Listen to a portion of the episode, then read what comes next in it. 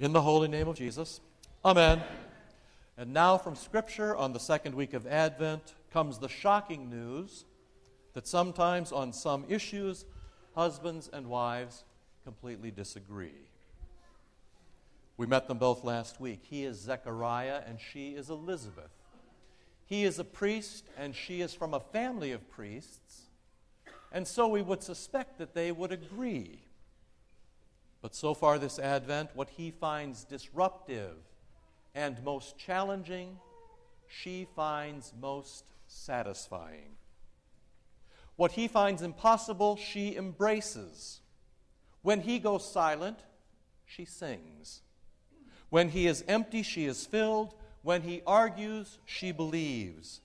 When he is frightened, she glows with deliverance and hope.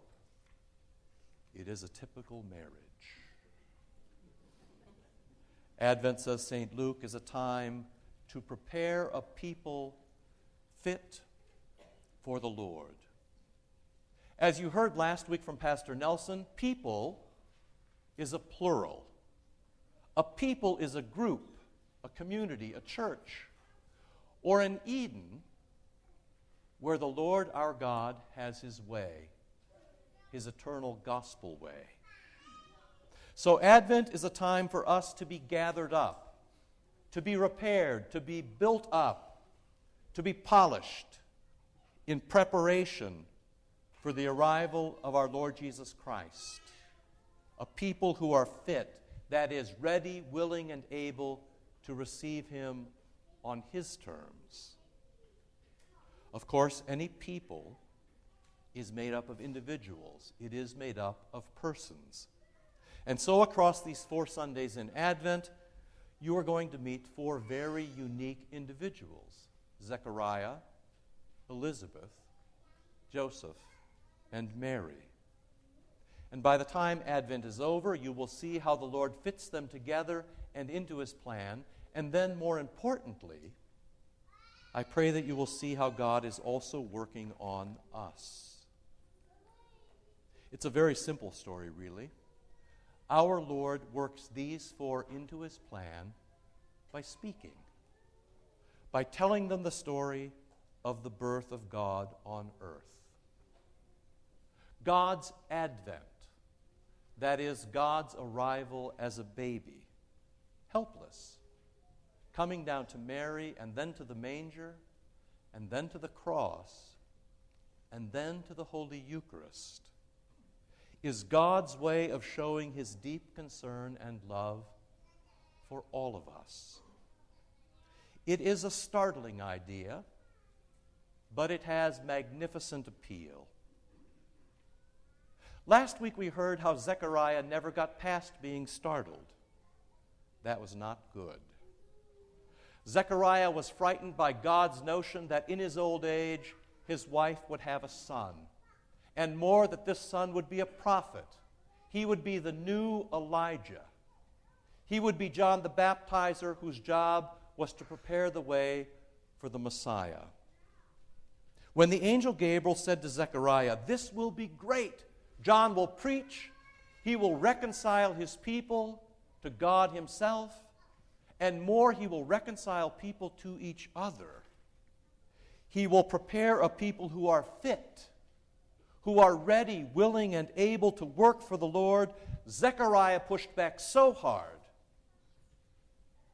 that the angel took away his voice, and he wasn't able to speak again until John the Baptizer was born. But unlike Zechariah, his wife Elizabeth was not startled in the least. Instead, she received the news of her own pregnancy pregnancy and old age, as well as the news of St. Mary's pregnancy. Pregnancy at a very young age, while she was still a virgin. Elizabeth received all of this as gift and blessing. In fact, she found God's way of doing things the most satisfying thing that ever happened in her life. And so Elizabeth got it right. It really is a magnificent story. And it is quite satisfying if we just give it a chance. The glorious story of God coming down to us as a helpless child, lying in our arms, touching us to change us and make us his own. I'm hoping that you will take a moment this Advent to pause and look at yourself, and then, by the grace of God, be a little less Zechariah and a little more Elizabeth, a little more E and a little less Z, so that you will be a little less startled and a little less fearful and even a little less rebellious, that you will have a little less no in your own life when it comes to the Lord and His will and its ways. So that by the time Christmas comes, you will be just a little more embracing of this magnificent thing that you've been given in the manger flesh and blood and forgiveness, life and salvation and life together, all for free and for all of you.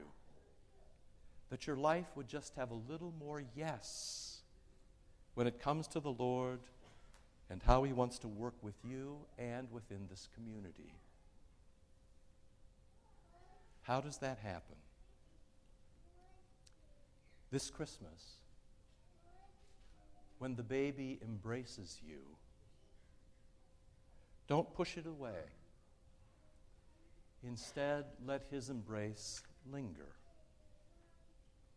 This morning and this Advent, and again this Christmas, when the baby touches you in the water of your baptism, where he washes you and names you and saves you as his own, in the words of absolution, where he tells you a story and talks away your sins and your shame and your guilt.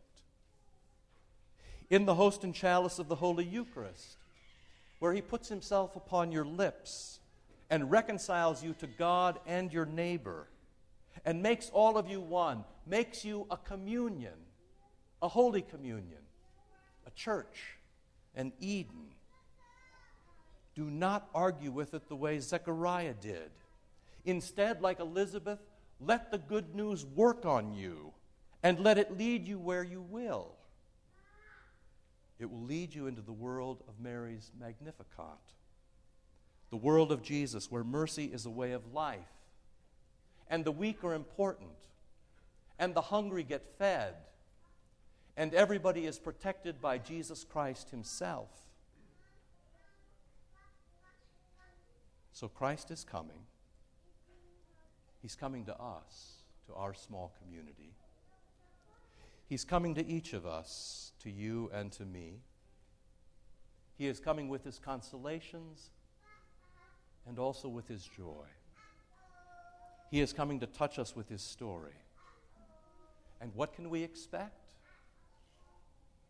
Beyond any reservations you and I might have, beyond the fears and the no's of Zechariah, beyond the tension and the temper of the season, beyond the element of weariness and the I've heard it all before, comes something familiar and true and deeply satisfying. Faith, hope, and love, these three, but the greatest of these is love, and the greatest love is the flesh of God incarnate in Jesus Christ. God is one of us, and God for us, and God never against us. Love reviving our faith like Zechariah, love evoking hope like Elizabeth and Mary, love calling us home like John the Baptizer. That's a good Advent and a better Christmas. In the holy name of Jesus, Amen.